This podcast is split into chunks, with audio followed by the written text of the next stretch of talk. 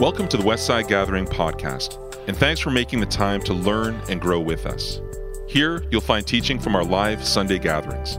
After the message, we'll say a little more about our church and how you can connect. But for now, let's jump right in. Let's jump in. We're, we're starting something new today, and I'm going to date myself a little bit, but um, as I start, everyone 15, 20 years ago, probably, that had, had normal TV back at the time without streaming, um, watched this show called 24. I bet you many people back then did. And then even people after that would probably stream it. And it followed this guy named Jack Bauer. He was a counter you know, terrorism agent. And uh, the, the interesting thing about this show is that over 24 episodes, it was literally a day. Like the whole season was one whole day. And th- this was the genius of the show, and probably why it got people so connected to it, is that you felt like you were immersed in every single minute of this guy's day, every single decision and catastrophe and solution and all that kind of stuff that stretched over 24 episodes, every single episode a cliffhanger. I think this was the first time TV was dabbling with, like, watch it, you're going to be back next week, or watch it. And then when it comes to streaming, forget it. Like, people just binge through it because it's always a cliffhanger. And that's kind of the genius of it. And, uh, eh, but when you think about that, that's hard to do because not, not all stories are told that way. Often stories, you know, like a movie or a show or a book can span years or span decades. And yet, like this kind of concept was how can we tell the whole story of one day in 24 hours of one hour episodes? And uh, it's sometimes, because sometimes some days are, are really like, they're too big to summarize in an hour. They're too big to summarize in five minutes or 10 minutes. And that's what I was thinking about as we were leading up to Holy Week this coming season. Holy Week is the week before Easter, from Sunday to Sunday, from Palm Sunday to Resurrection Sunday. And um, that's what I was thinking about Holy Week. Here's a, here's a timeline of Holy Week, and all, like, we'll, we'll, we'll, have a link on our website for this, and it, you can't possibly see it there except seeing the Sunday, Monday, Tuesday, Wednesday, Thursday, Friday, Saturday, Sunday again. And, and what I love about this timeline is it shows kind of all the threads and all the scripture references and all the key moments that are happening in that one week of Jesus' life. It's incredible when you see it all laid out like that, and you have to take time with the infographic on yourself. And it can, you can see like so much is going on in this one week. And it's interesting because when you read the Gospels, we sometimes forget this, but about one third of the Gospels, which tell, you know, the story of Jesus, the life of Jesus, the teachings of Jesus, how each Gospel writer put, put that together, but one third of the Gospels is a summary and highlight of this one week. One third of the Gospels summarizes and highlights this one week of Jesus' life. You got to think, oh, that must be important.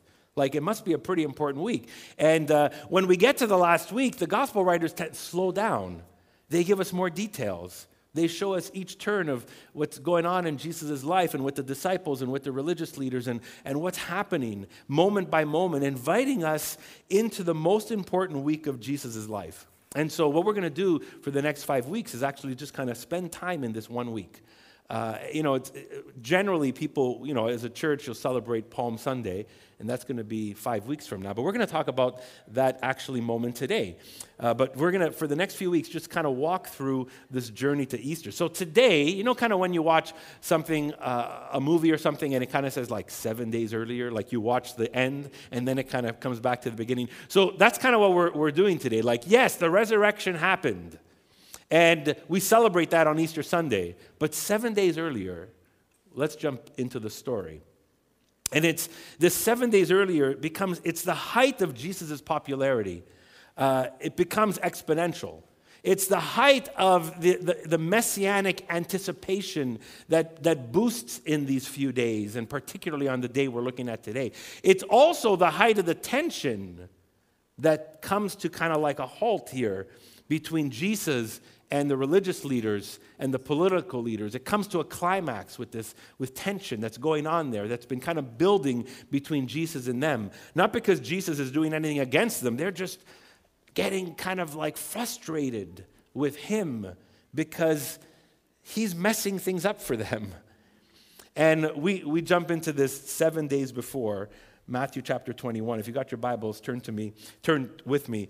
And uh, there's some other scripture references on there too. If you take a picture or go back to our podcast later, you'll be able to get those references because it's the same story told in other gospels, uh, which is just good for you if you'd like to dig in a little bit deeper. But here's Matthew's telling of this, chapter 21. We'll read this together. When they had come near Jerusalem and had re- reached Bethphage at the Mount of Olives, Jesus sent two disciples, saying to them, Go into the village ahead of you, and immediately you will find a donkey, a donkey tied and a colt with her. Untie them and bring them to me. If anyone says anything to you, just say this The Lord needs them, and he will send them immediately.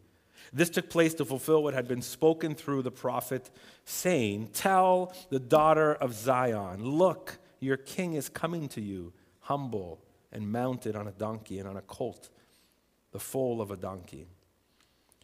The disciples went and did as Jesus had directed them. They brought the donkey and the colt and put their cloaks on them, and he sat on them. And a very large crowd spread their cloaks on the ground. This is their coats, their, their garments. They, they, they spread them on the ground, and, and others cut branches from the trees and spread them on top of the road. And the crowds went ahead of him, and that followed, those who followed were shouting these words Hosanna! To the Son of David. Blessed is the one who comes in the name of the Lord. Hosanna in the highest. When he entered Jerusalem, the whole city was in turmoil, asking, Who is this? And the crowds were saying, This is the prophet Jesus from whom Nazareth, from Nazareth in Galilee. God, as we uh, jump into this first day, and we, even we can't possibly fully grasp the fullness of this one day. Um, we want to enter these next few weeks, God, journeying towards the climax of resurrection, but everything that happens in between. And Lord, we just ask you that you would, you would just draw us into this story, draw us into this final life of Jesus, draw us into these moments. And we just welcome uh, the voice of your Spirit to point out things along the way that we need to hear and respond to. Um, and I pray for myself and others who will speak in the next few weeks that you just lead us and guide us. Amen. Amen. So, kind of, it's kind of like three or four things going on here, and, and here's how I want to describe it today. There's an announcement that takes place. They definitely tie it to some kind of fulfillment from prophetic words previously in the past through other Old Testament writers. There's tension that's building up, like you already saw it in the storyline. And then I want to leave you with a question uh, to think about as we as we kind of come to the close of that today. But the first thing is this announcement. I mean, there's an announcement taking place. It doesn't sound so loud from Jesus, from his words particularly, but he is making an announcement with his actions the things he's doing and what he's doing in that moment is making an announcement with his actual actions. And the setup is fascinating. And there's some things we can't really say this is exactly how it went down because we just read the story, like this idea of a donkey and colt. Like, how did this get set up? Did Jesus talk to someone beforehand? Was it someone he knew? Was it someone that was already a follower of Christ? Did, did this moment get set up and like, we need this, make sure we have it, this person's gonna get it? I'm not sure. Maybe it was because they were so receptive to this messianic movement that was growing and the popularity that they were just ready to do anything in that moment. Um, it could have been a random provider as well. This walk into Jerusalem, so intentional. This is an announcement in and of itself. Jesus, from his baptism, slowly, slowly, slowly, slowly is getting to Jerusalem, the heart of the action, the heart of the religious leaders, the heart of the tension of even political things that are going on, and where the temple is, the heartbeat of Israel. And so, this walk, this step into Jerusalem is an announcement in and of itself from Jesus. Right now, it's the beginning of Passover, and it's in this Passover season. Everyone's out. Everyone's anticipating this festival that's coming. They're longing for change. They're longing for hope. Every time they celebrate the Passover, Passover feast, they remember the rescue of Israel from Egypt. They remember God's hand. They remember the hope that was given to their people years and years ago. And they relive it and they ask for it again. So, this season of Passover is just this reminder of this anticipation that they're longing for. So maybe the owner of the colt was caught up in this normal yearly rhythm and is like, yeah, maybe this rabbi, this teacher, maybe he's the one. Give him my colt, give him my donkey, let him do what he needs with it because maybe something great is going to happen here. And that could be very possible that that's what's going on. Maybe this one is going to bring the change we've always longed for. But the crowds join into the announcement too. Jesus does it subtly with actions and metaphors and images. But the crowds literally join in, right? Like verse 9, we read, the crowds went ahead of him, and that followed, those who followed were shouting these words Hosanna to the Son of David. Blessed is the one who comes in the name of the Lord. And this is this announcement of hope that this person, Jesus, that they're seeing coming through and walking towards Jerusalem, is the hopes of this king that they remembered, King David from Israel's history, one of the most famous kings in Israel's history, one of the ones that they sensed God was working with, that God used. That it was the height of who they were as a people, and they were they had these hopes as they said these words that this guy was is the son of David genealogically on his along his line but also fulfilling this purpose this hopes that a king like David would rescue them. And he's arrived. And so much of what's going on here echoes Psalm 118 and this is just a little thing a little great thing for us to do when we're reading scripture. Whenever we see scripture quoted like sometimes we think we have to you know read the whole Old Testament, which we should when we have a chance to and immerse ourselves in. It's really important. But a really helpful way to tie in the New Testament and Old Testament is like go back and read the psalm that Jesus is referring to. Go back and read the psalm that the people are referring to. Go back and read the psalm that, you know, or the scripture passage. That's super helpful. And this psalm is a messianic psalm, and it was often read during Passover. And so there, th- these words aren't like brand new. But they're coming out of a story, they're coming out of a hope, they're coming out of a prophetic word, they're coming out of their wisdom literature. And so the words from Psalm 118, verse 25, you won't read the words Hosanna in some of your uh, translations. You'll read the word save us, because the word Hosanna means, oh, save. The word Hosanna means, God, save us. Maybe you've heard that song, you know, singing Hosanna, you're the God who saves us. So that's there. Verse 26 in Psalm 118 says the same thing. Uh, they're basically repeating it. Blessed is the one who comes in the name of the Lord. God, would you rescue us like you rescued your people, like you rescued us from Egypt? This hope of restoration for David's kingdom. This, this king that would come, that he would be coming in God's name, on God's behalf, during this season of Passover when they're remembering this rescue mission from the past. And then they all do something that would have been normal in that time period for any for royalty, for a civil announcement, for some kind of civil procession. They would take off their cloaks, they would take off their jackets, and, and they would lay them on the floor to allow this person that they're esteeming in this moment to walk through. And many of them were, would cut the branches that were around at that time. That's why we call it Palm Sunday. It's not that the palms are like, you know, anything significant around that, but they were around there. And they would use these palms for these types of things. So they cut them down and they brought them down and they put them on the floor. So Jesus, coming on this donkey, would kind of walk over it. And this was a civil announcement. This was a civil honor. This was a nod towards royalty. And so when you think about this announcement, it's really asking this question. They're all wondering is this our Messiah? Is this our King? Is this the fulfillment of David? Is this God rescuing us in this moment?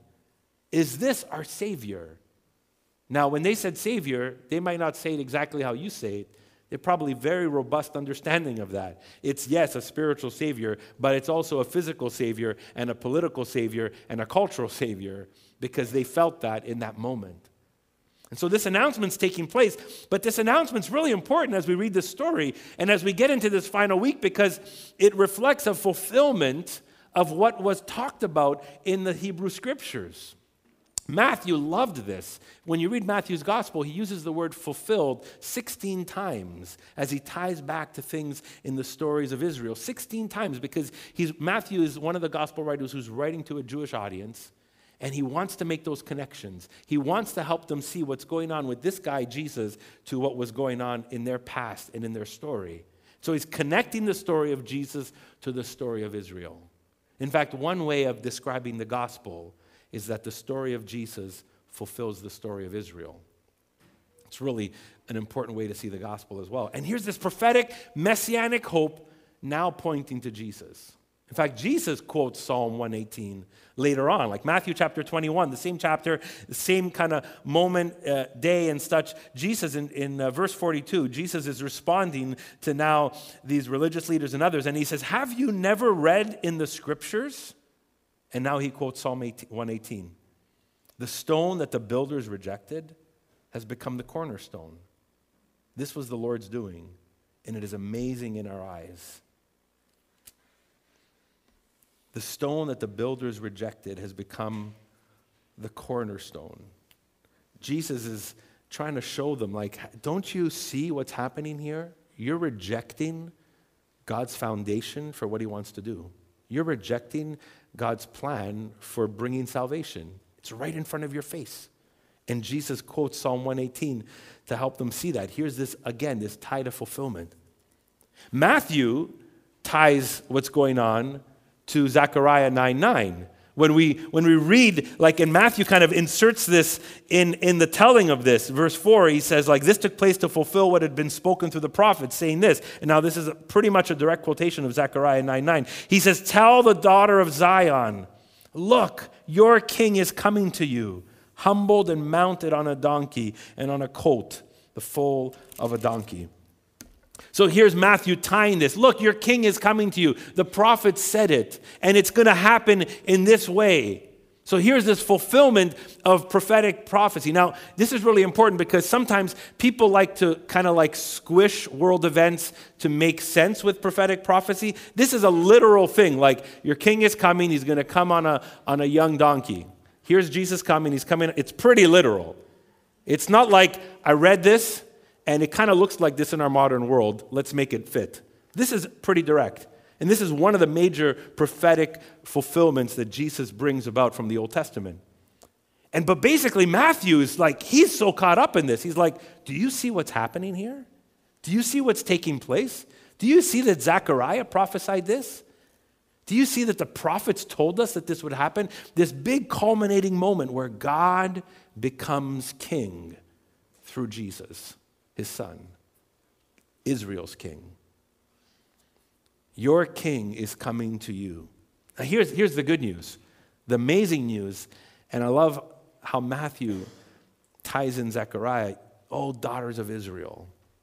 Like such an endearing phrase, such a way to describe the people of Israel, daughters of Israel, people of Israel all this, this nation, this people, your king is coming to you. It's so hopeful, it's anticipating, it's relieving. But it's also challenging because this is really important. Jesus doesn't come to put a stamp of approval on their religious system. Jesus doesn't show up and say, Guys, you've been waiting for me. Everything you're doing is awesome. Check, check, check, check, check. That's not what Jesus does. So when he comes as king, he doesn't come with a stamp of approval. Man, the temple's working great. Your religious system's working awesome. Your heart is in order. I love how you're connected to politics. And you just check, check. No, Jesus doesn't do that. In fact, if you keep reading, Jesus walks into the temple eventually, and he's so frustrated at what's going on that he flips the tables. And he says, You've turned this house of prayer into a den of robbers. So there's a, there's a challenging part to Jesus becoming king. There's a challenging part to Jesus walking into Jerusalem, and that leads to this moment of tension or this idea of tension. And verse 10 tells us a little bit about that. Verse 10 says, Matthew tells the whole city is in turmoil. Is in turmoil. And I wonder if it's because it's kind of both good stuff and, and the climax of this moment and the hopes of the Messiah, but also the tensions that are going on between the religious leaders and Jesus, between the political leaders, between the motivations of people's hearts. I think there's a clash of hopes and expectations. There's a clash of reality. There's a clash of what's really going on in my own heart. Am I really, you know, am I, am I ready for, for what this person's going to bring? Or maybe some of the religious leaders is like, we don't want what this person's going to bring because he's going to mess up what we've kind of we've created a good thing here.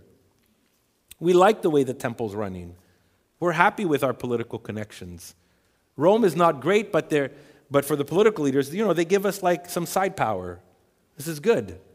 But then on the other side, there's people that are just feeling oppressed under Rome and, and feeling oppressed under this religious system. The whole city is in turmoil. People are anticipating potentially this Jesus as the Messiah, but the religious leaders don't like him. So something's going to like happen. Something explosive is going to take place. We're only on day 1, so stuff will take place, but so here's, here's the question that, like, when I read something like this, I wonder what king or Messiah were they looking for? What kind of king were they looking for? What kind of Messiah were they looking for? And this is important, like, especially in our world, we see this in political circles, right? Like, we see political leaders rise up, and, and, and if you talk to them in private, they'll say, I don't really believe some of the stuff I'm saying. Well, why are you saying it? I'm saying it because there's like 30% of our culture believes this. So I'm going to tie myself to them a little bit so they can come and join our party. So I'm, and, and what's really bad about that these days is they feed into people's anger and they feed into people's, um, you know, disappointment and, and, and they feed into that. And then they're like, well, now, you know what? I'm going to, I'm going to get them over. I'm going to, I'm angry. You're angry. Let's be angry together. Um, and sometimes that's an important question. What kind of leader are you looking for? Here, what kind of king or Messiah were they looking for? Maybe, maybe they maybe one of the images of Passover, right? The story of the Egyptians following Israel as they're leaving Egypt and Israel goes through the waters and then the waters come over the Egyptian soldiers and maybe they're looking and like, God, do it again. Kill all these people. Maybe that's what they're thinking. Maybe they're thinking David was a king. He was such a good king. He was the best military king we had. Man, whenever David led people to a war or a fight or a battle, they always won. The other people, we won, they lost. Maybe they're like, God, like, we want to win. Make Rome lose. Maybe that's what they were feeling. You know, 200 years before Jesus comes on the scene, there was a man named Judas Maccabeus. 200 years earlier he marched into town just defeating Israel's enemies. There was a battle that went on. They were attacked, and Judas Maccabeus led soldiers to defeat this army against Israel. And you know what they did for Judas Maccabeus? They threw their cloaks down, they threw the branches down, they honored him. Like Judas, be our Messiah. Save us from this mess. You were so good on the battlefield. They too threw down palms. They too thought he was their Messiah. And I bet you many of them were like, Yes, Jesus, maybe you're the next Judas. Maybe you're that kind of leader, Jesus. Maybe you will destroy all of our enemies and give us this political hope. Maybe, Jesus, you'll lead the revolution against Rome. Maybe that's what they were thinking. So I asked a question like, what kind of king did they want? What kind of Messiah did they want? Judas Maccabeus came in on a horse. So, what Jesus did wasn't a typical Roman triumphal entry. He didn't come in with force or violence. In fact, Luke, when he tells this story, adds, Blessed is the king, peace in heaven. There's something different that's going on in this story that doesn't look like every other triumphal entry. The picture already spoke before me. I was going to say, but there was a colt. there was a young donkey. The image is so striking. It's not a large horse, there's no chariot, there's no weapons, there's no, we're going to get them and kill them. None of that stuff. And in this moment, when Jesus walks in on a colt, maybe mother, donkey, child, colt. Jesus on the colt. All the other gospel writers mention that he's on the colt. This is a, an image for humility. This is an image of Jesus clearing up what the God you believe in is like. Jesus telling everybody, you, you have ideas about God. You have thoughts about God. You have images about God. You have hopes and expectations even about your God. But let me clear up what God looks like. Let me clear up what this moment really is. Let me clear up and show you how God will save the world and how God will save you. And He's not going to save you through Judas Maccabeus. He's not going to save you through another war. He's not going to save you through another political campaign. Let me show you how God will save the world. See, when Jesus walks into Jerusalem, he does not walk into Jerusalem to be crowned. He walks into Jerusalem to eventually go to the cross. It's very different. Jesus doesn't walk into Jerusalem on this and, and, and enters riding on this colt to say, Come, make me king. He's coming in saying, I know they're going to kill me. He's not going there to be kinged, he's going there to be killed. And he knows it. And eventually it happens. And somehow, somehow, the way of Jesus will bring peace. The way of Jesus will save. The way of Jesus will restore with a surprising humility and meekness that would, have that would still have the power, in fact, more power, to confront the powers and principalities at work. More power than a sword, more power than a crown, more power than a cape, more power than a, than a horse, more power than an army in the humble act that Jesus begins, even from Palm Sunday. There's this surprising humility that has power to confront the powers and principalities that are at work. And, you know, we just came out of the book of Revelation last year, and we see just the extent of the powers and principalities at work. And we think, who's going to destroy this? Do we need like US helicopters to kill this? No, a humble, meek king riding on a colt will be the one who reigns over all this. But it, you know what? It's hard for the world to applaud this, applaud this, right? Like we like Jack Bauers in the world. We like, you know, Die Hard movies. We like the people who are going to come in with the Iron Mans of the world. I know I'm just mentioning movies. Let me mention maybe real figures. But we like the figures who are going to come in with strength and power. That's what, you know, it's hard for the world to applaud what Jesus just does here. It's hard for Israel to affirm what Jesus just does here because their expectations were this, and Jesus is doing this. And it's hard for us to stay aligned with the ways of Jesus because it's so countercultural. It's so different. It's not what we would anticipate a win would look like or the path to victory would look like. So it's hard for the world. It's hard for Israel. It's hard for us. And so I think, you know, seven days earlier, before this week unfolds in Jesus' life, we ask, I want to ask us this question, and I ask myself this question Is he your king? Is he your king? Is he your Lord? And looking back to Zechariah's words that Matthew quotes, your king is coming to you. Your king is coming to you. This is so important.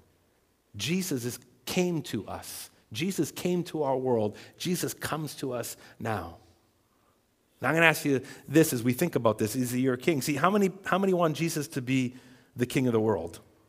A lot of people say, yeah, let him be the king of the world. Make him fix our problems. Jesus, fix everything. The world is a mess. I talk to neighbors and friends and others. I was chatting with like people I meet like on the street or people in stores and young people in universities that aren't Christians and even in other, other faiths are like, yeah, the world is pretty messed up. We need something.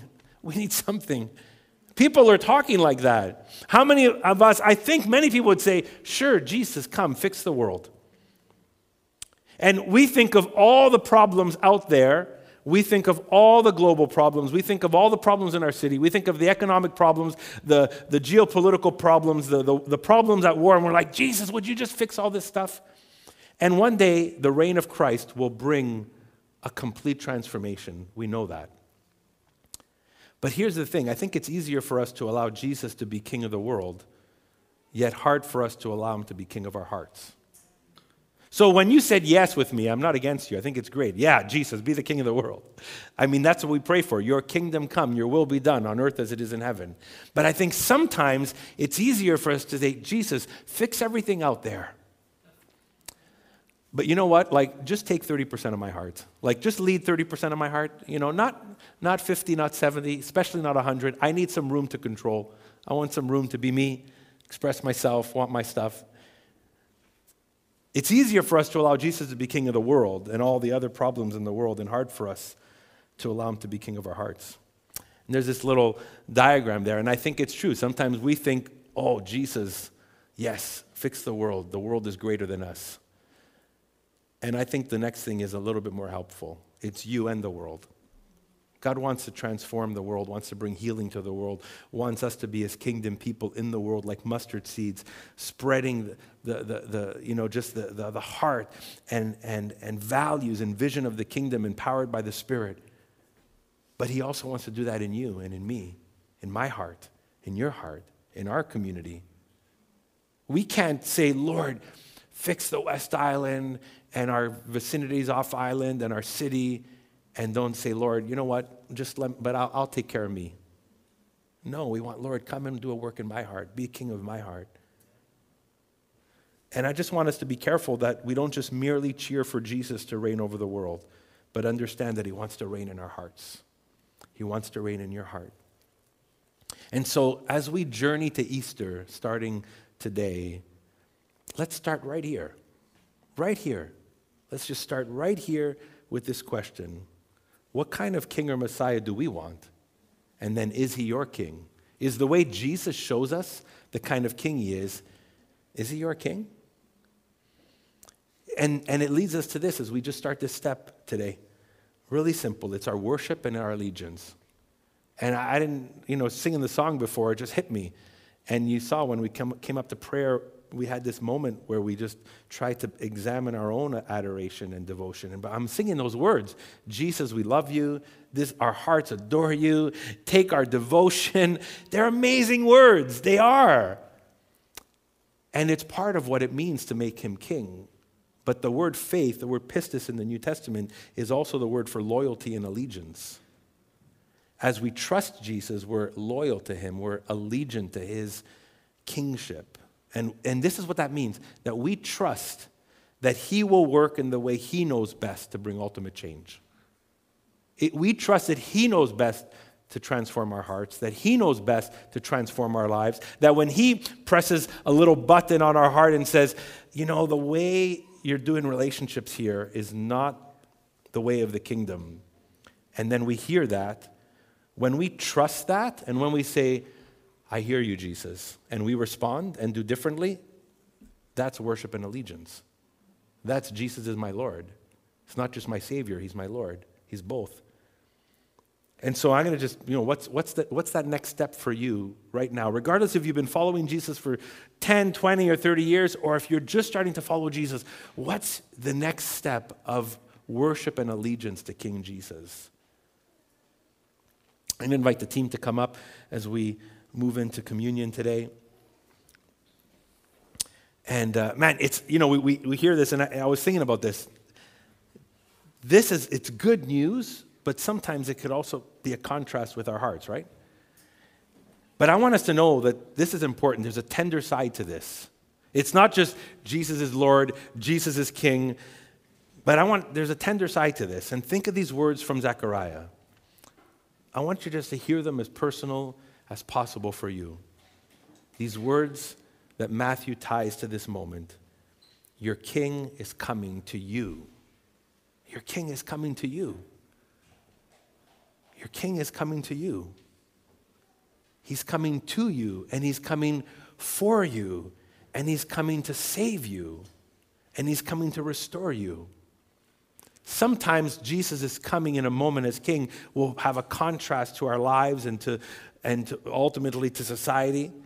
But, but the ultimate goal is think about this He's coming to you, He's coming for you, He's coming to be with you and to live in you by His Spirit and to save you. And so this is key because while Jesus coming, while his coming was more than some bargained for, for sure, right? I, I, when people started to follow Jesus, like, oh, this is what it means. Oh, this is what it means that you're king. Okay, it's like, it's like I, I had a different expectation, Jesus. Sometimes embracing Christ as king is more than we bargained for.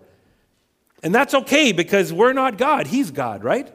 We trust that His work is going to bring transformation. But here's the important thing even though that's true, God's fierce love for you and me sent Him into the world for you and me. God's fierce love for the world, for you and me, sent Christ into the world in the most humblest way, in the most humblest way, to suffer at the hands of the world He came to save to walk into an area where people would find some tension with him, to overcome the powers and principalities in his death. to save you and to save me. Part of that is the forgiveness of our sins. Part of, the, part of that is we get Jesus to be the king of our life. He's the best king. If we don't know it or not, we already have little mini kings in our life. They lead us, they guide us, they tell us what to do. We honor them, we pay money at their altars. Jesus is the best king. He's the only king. And so, would you incorporate this word into your prayers this week? I know it's a word you never say. I, I never say it either. I never pray the word Hosanna. I rarely do. It, to me, it feels like just a biblical word, a, a word for a song, or something for some moment in like Holy Week story. But that word Hosanna means save me. That's what it means. So I want to invite you just to take this word for yourself. To say this word this week as you're praying, as you're present with the Lord. Maybe it becomes a word that you invite the Holy Spirit to just allow to become deeper and deeper into the own, um, you know, desires of your own heart. And this is important because I want to encourage you with this because we can't qualify the motives of why people say Hosanna. All those people said Hosanna to Jesus when he walked through, when he walked on that donkey. Did all of them have the right motives? No. Were all of them saying it for the right reasons? No. Were some, some of them had completely different expectations for Jesus? That's true. We can't qualify the motives of why some say or sing Hosanna. But here's the truth Jesus still came to save. Jesus still came to transform. Even if our motives are messed up, Jesus still comes to save us, regardless of our motives. Regardless of our motives, his motives are always consistent. He always comes to save. He always comes to transform. He always comes to bring healing, even if sometimes that means coming in like a surgeon and opening up something in our life that we need to be we need to surrender to him. He still comes to save, comes to heal. And some of you maybe you're looking back at your journey with Christ and you're like, man, I, I started following Jesus for the wrong reason. I thought this or that. Or maybe you look back at your life and you say, I made mistakes and I didn't really trust God with this and that was a, a, just such a failure. And you're looking back and saying, like, where were my motives? So don't, I want you to know, regardless of your motives, Jesus still came to save you. He wants to heal you and wants to make you whole. So as we move into communion, you can start, Louise, as we do that. I want to just repeat these words.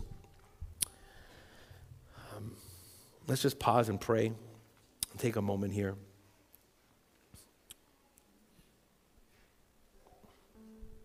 And whether you quietly say them under your breath or in your mind or heart or out loud, the, the person, one or two people beside you hear it, it doesn't matter. Say those words, Hosanna. Hosanna,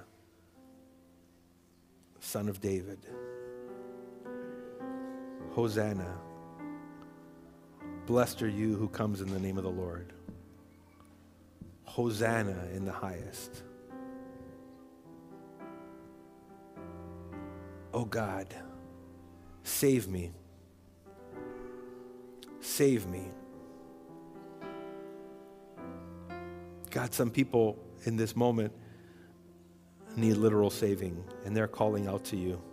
And you see their heart, and you see their situation, and you see the circumstance they're in, God. And I pray that you would come and rescue them. Be their God and their King. Even though that might surprise them in some ways of what that means, may they also primarily see you as one who comes to save and heal and make whole. Even if in the middle of that you expose things along the way that they need to turn away from or repent of, God, may they see your fierce love in you as Savior and King and Rescuer and Lord. Oh God, for some who have been maybe just today for the first time want to trust you, Lord, I pray that they would see good news in this announcement that your son Jesus is King and Lord. And may they, right now in this moment, respond to you in faith. A step of faith, a step of trust, a step towards following your son, King Jesus. May they know the joy and goodness that comes from that. And God, for some that have been following you for years, And I just place myself in that group. God, remind me of how you have saved me, how you have rescued me from darkness and put me into your marvelous light. How I could not have earned that or worked towards that. But in your goodness, you sent Jesus. And may we see that that salvation happened perhaps several years ago, but it's still happening today because you're still at work in us. And God, some of us here that have been serving you for years have sometimes taken a detour, sometimes had a pause in our trust in you, have sometimes had some cracks in our loyalty to you. And we're so grateful because of your grace that regardless of our motives, you are still Savior to us. We welcome you to refresh that in us today by your grace. Amen. Thanks for listening. We hope this message helps guide you on your spiritual journey of discovering the life and message of Jesus. We update this podcast weekly, so why not hit subscribe and journey with us? Who are we? Westside Gathering is a local church in the West Island of Montreal. We're a simple community of faith where we want you to feel welcome, even if you're not into church or religion. We meet every Sunday, but you can also find smaller groups, environments, and resources for all ages between Sundays. Find out more at westsidegathering.com. You can also find us on Facebook, Instagram, and Vimeo. We'd love to hear from you. Ask a question, ask for help, or let us know how we can pray for you. If you'd like to contribute financially, just go to westsidegathering.com forward slash giving. Until next time, peace.